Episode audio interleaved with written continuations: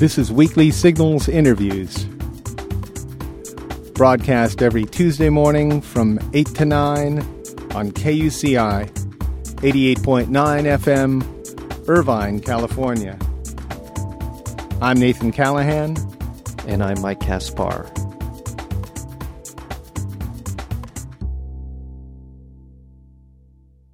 While scientists have warned that an increase of more than 2 degrees centigrade this century could trigger disastrous consequences, such as mass extinction of species and accelerated melting of the polar ice sheets, today negotiators from the United States are trying to weaken the language of a climate change declaration set to be unveiled at next month's G8 summit. With us today is George Monbiot, a weekly columnist for the Guardian newspaper and the author of Heat how to Stop the Planet from Burning. George Monbiot, welcome to Weekly Signals. Thank you very much. How are you today? I'm not too bad, thanks. Uh, a little bit croaky. I've been under the weather here. There's been a lot of rain. Oh, no. But I'm not sure it has anything to do with climate change. yeah. So tell me, where are we at at climate change? Have we have we gone over the top? Is there any? Uh, are we past the point of no return? I, I don't think we are yet, but it's getting pretty difficult now. Um, the longer we've been told this for a long time now that the longer we leave this problem, the harder it will be to solve, and it has now been left for some 20 years. Uh, I first became interested in climate change in roughly 1987, so um, and it's been extremely frustrating over that period seeing how little progress has been made, how many empty promises have been, have been made by politicians, and how effective the movement by those who claim that climate change isn't taking place has been at sowing doubt in the public mind. Um, and the result of that is that we now have very little time to act and a very big technological, economic, and political challenge. Now, why do you think the opposition to this has been so effective? I know why they're the opposition. I think it's because of greed. But why do you think they've been so effective at uh, at, at convincing people that their welfare isn't at stake? It's partly because that's what people want to hear. Mm. People are in denial about climate change in the same way as you might be in denial about having a serious illness or about having enormous debts. People don't want to hear the bad news. And, um, and as a result, this network of people who have been funded by ExxonMobil and other fossil fuel companies to maintain the fiction that man made climate change is not taking place receive a receptive audience uh, of people who are well meaning but just don't want to believe what's happening. I heard this uh, described uh, just a couple of days ago by someone uh, that we had Elizabeth Kolbert on.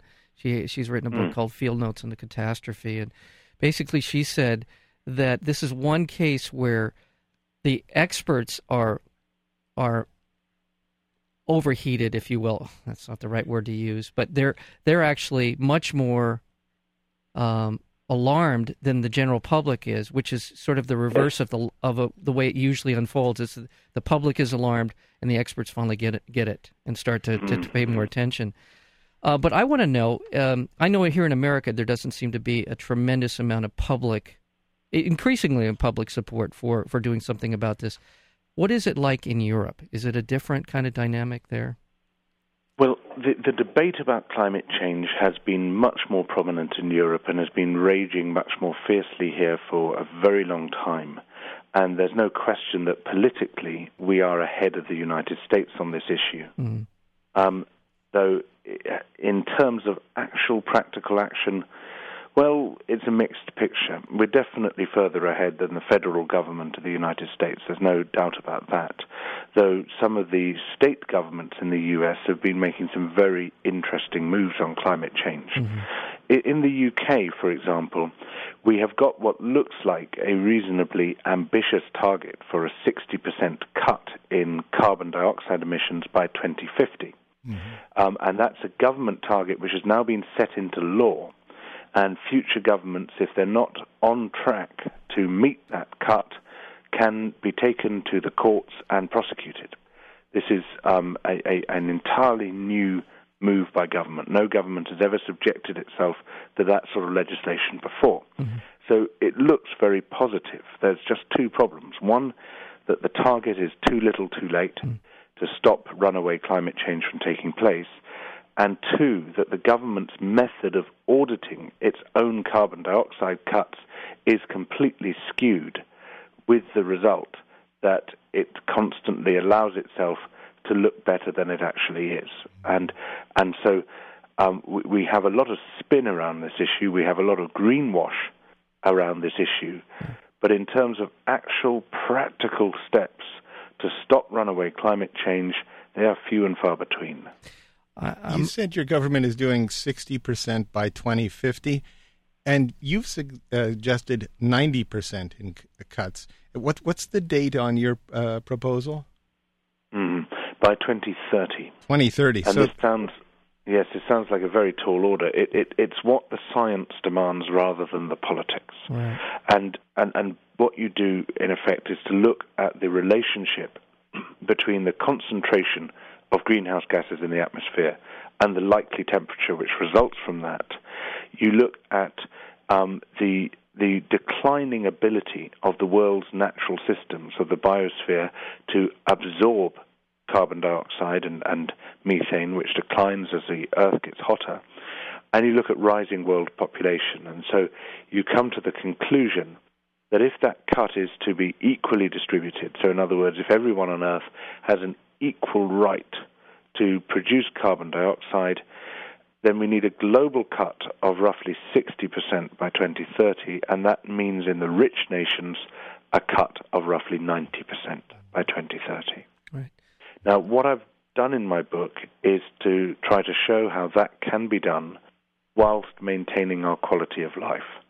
And, and, I, and I think I have demonstrated that we can indeed bring about a 90% cut in carbon dioxide emissions without triggering a political or economic disaster.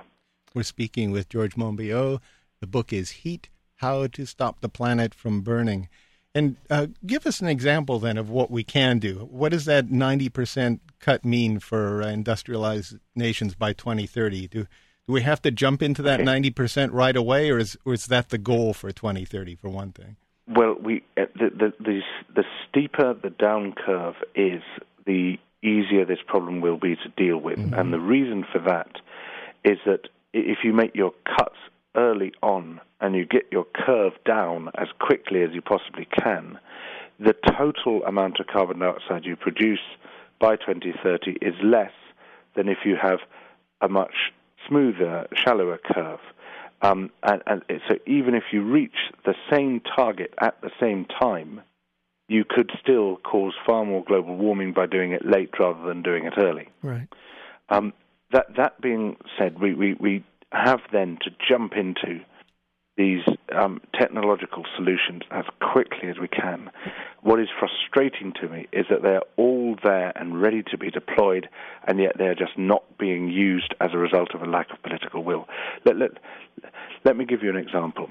There's been a great deal of fuss made about alternative fuels for cars and a huge investment in the US into hydrogen, similarly in Europe and in Japan, huge investment into biofuels, which now turn out to be doing more harm than good.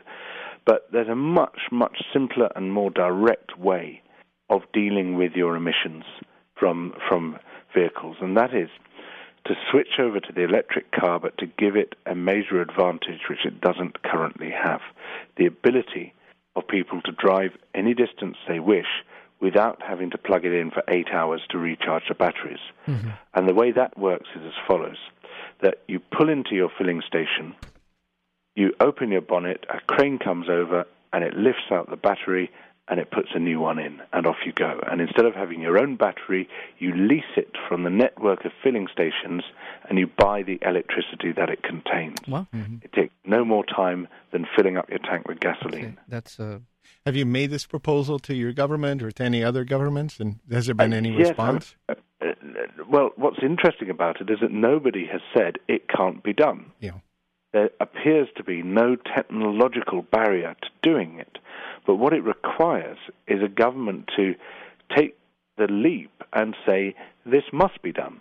Right. Because until government imposes it on right. the networks of filling stations and on the car manufacturers, they've got no interest in doing it. And it's a bit like the situation when the US entered the Second World War in 1941 with the bombing of Pearl Harbor. That the automakers and the other manufacturers, they didn't have an interest in switching over from civilian to military production. But the government turned up and said, Thou shalt switch over from civilian to military mm-hmm. production, and thou shalt do it in this timescale. And they did it with extraordinary speed I, when I, they were forced to do it. I'm sorry. I, I just wanted to say what this this particular issue highlights for me is who government the constituent of, of the governments today really is. It I don't think to me when I go and fill up my car, it doesn't matter to me really if it's gasoline or if it's a biofuel or if it's a battery. I don't really hmm. have. I'm not invested. Well, it matters to you, but well, it does matter in the sense that I do care about the environment. But I'm saying most people they want to get from point A to point B. How they get there is of little. They're not invested in how they get there, and and what and what you're saying and what I'm hearing is we're really finding out who the constituents of government really are today, and it's business yeah. and it's yeah. industry that is is invested in continuing to in these polluting kind of technologies. Now you mentioned. Uh, well, go ahead. No, no, no, no. Please, please, please speak. All right. Um, I know that uh, air travel has been something you've spoken about quite a bit, and it's even. Uh, I think you were going to come over here to the states to promote your book, and then decided against it based on the fact that you'd be burning uh, uh, so much carbon in getting here. Uh, could you talk a little bit about? I, I have to. I have to confess that I've had my arm twisted.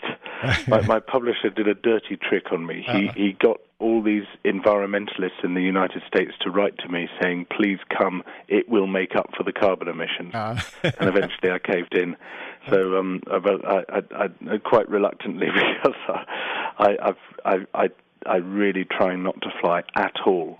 But I suppose there is an argument for making an exception when it comes to campaigning on climate change. Well, well tell anyway, us about air travel. Isn't that one of the, the most important things we could do to cut down and, and uh, help with uh, global warming? It's it's absolutely critical. And the big problem with aviation is as follows: that there are no good technological substitutes for the way we fly today.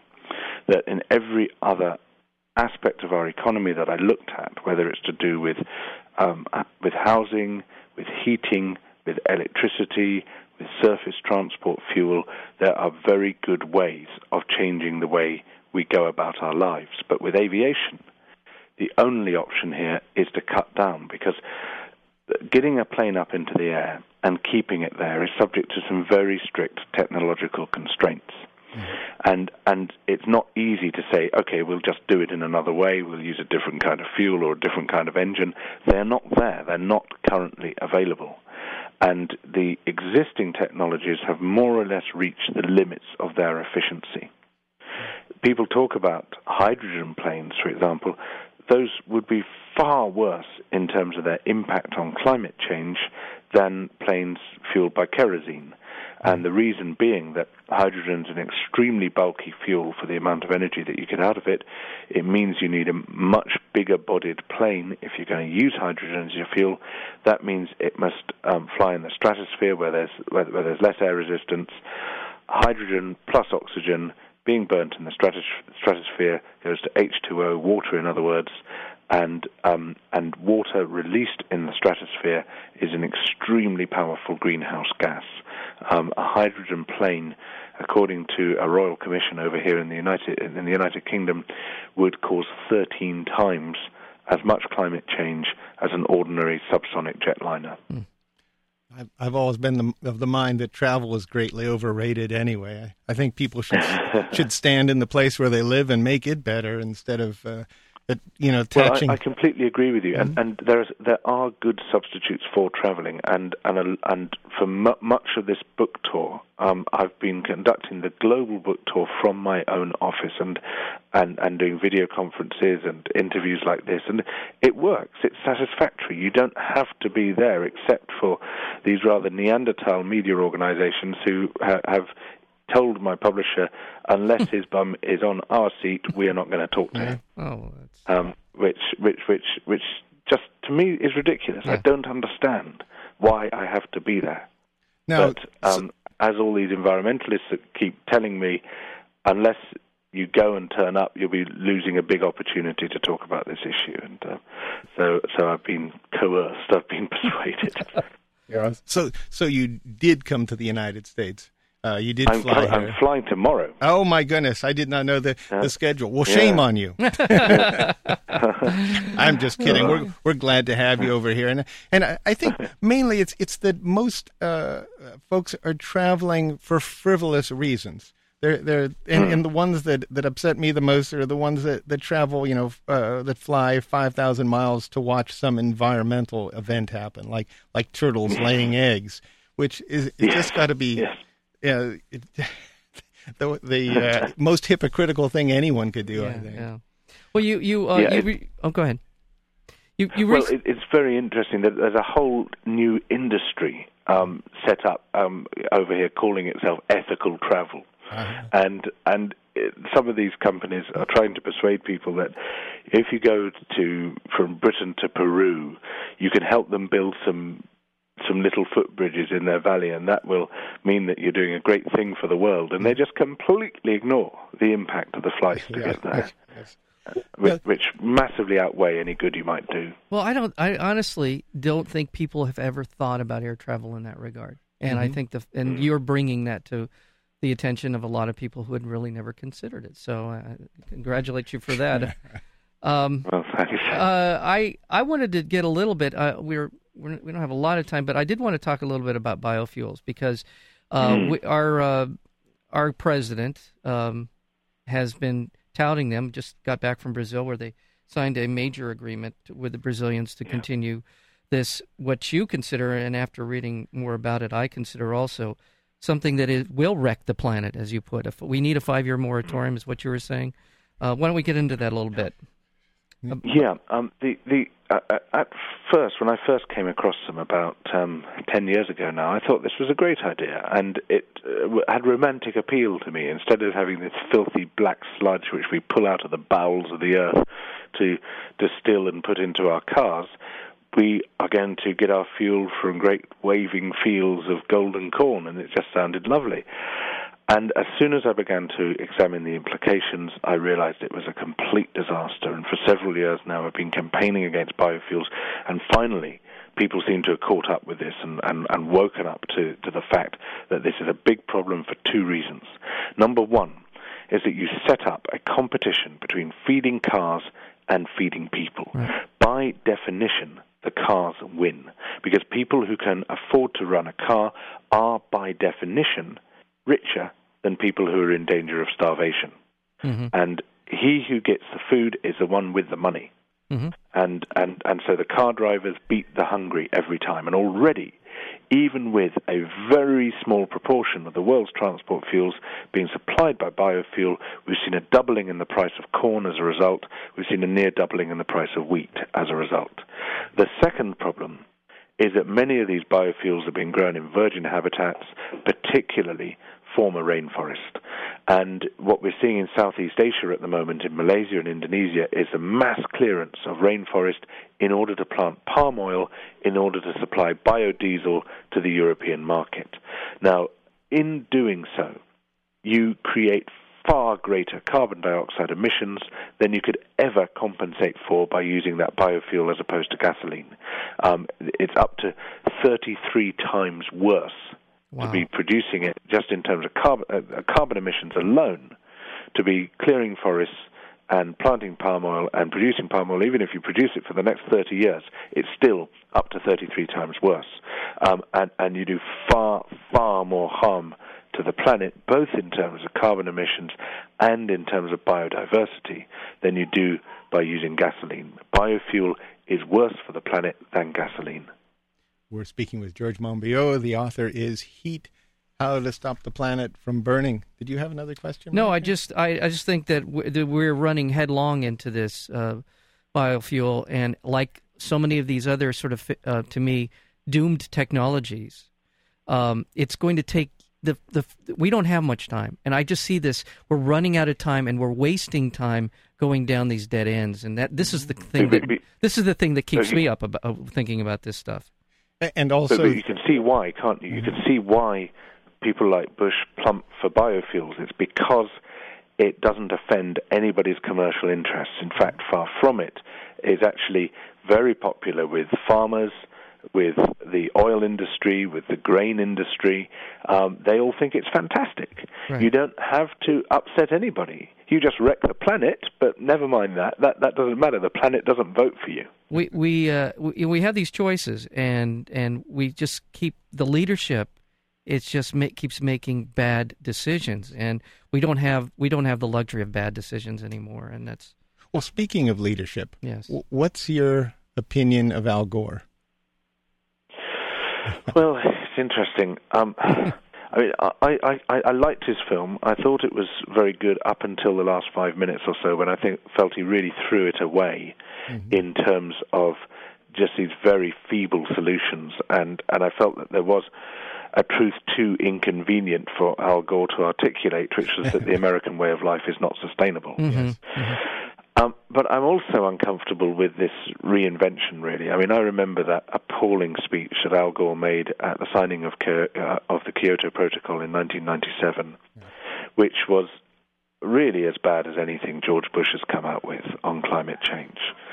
And and I know that there were political necessities at work and expediencies at work, and that the Senate had already voted 95 to nil to say we're not going to sign this thing. Um, I, I recognize all that, and, and, and I recognize the difficulty of it. But even so, I don't think that excuses the line that Gore took or the way that he and Clinton systematically gutted that Kyoto Protocol until it was not worth the paper it was written on. Mm-hmm. Do you do you see any leadership in the United States that can uh, lead us forward on this uh, cutting of? Well, go ahead.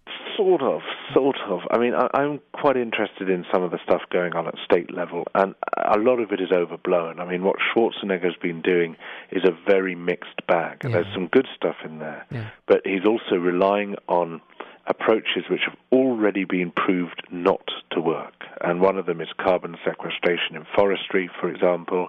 Another one is biofuels. He's going very big on those things because, again, they are politically painless.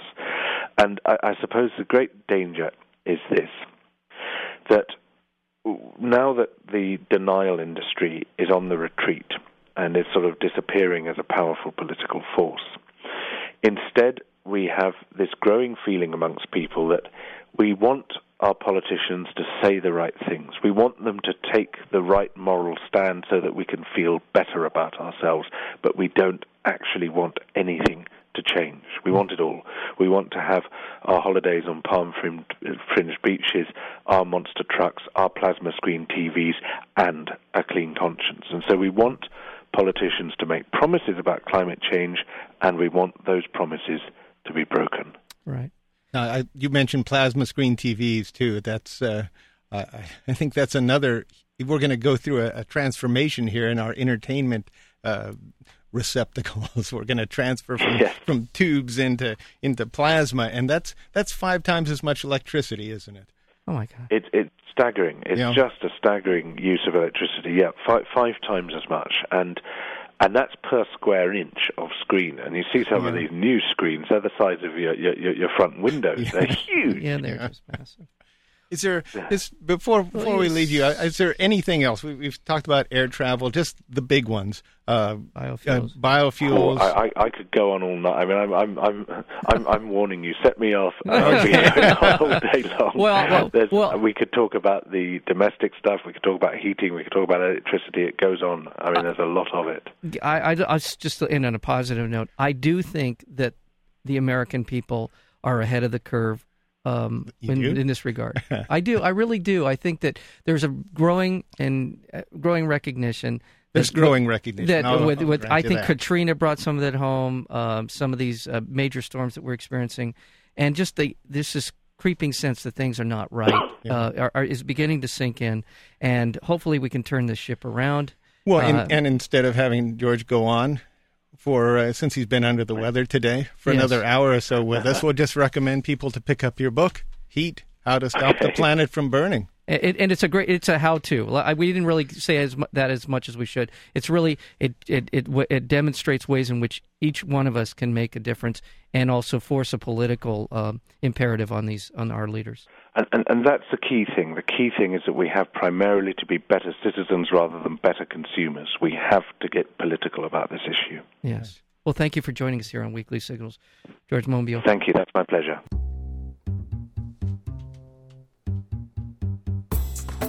To learn more about Weekly Signals interviews, including upcoming guests, or to download the podcast, visit our website at weeklysignals.com. And be sure to visit nathancallahan.com for daily readings and feature articles. Until next week, I'm Nathan Callahan. and i'm mike caspar and this is weekly signals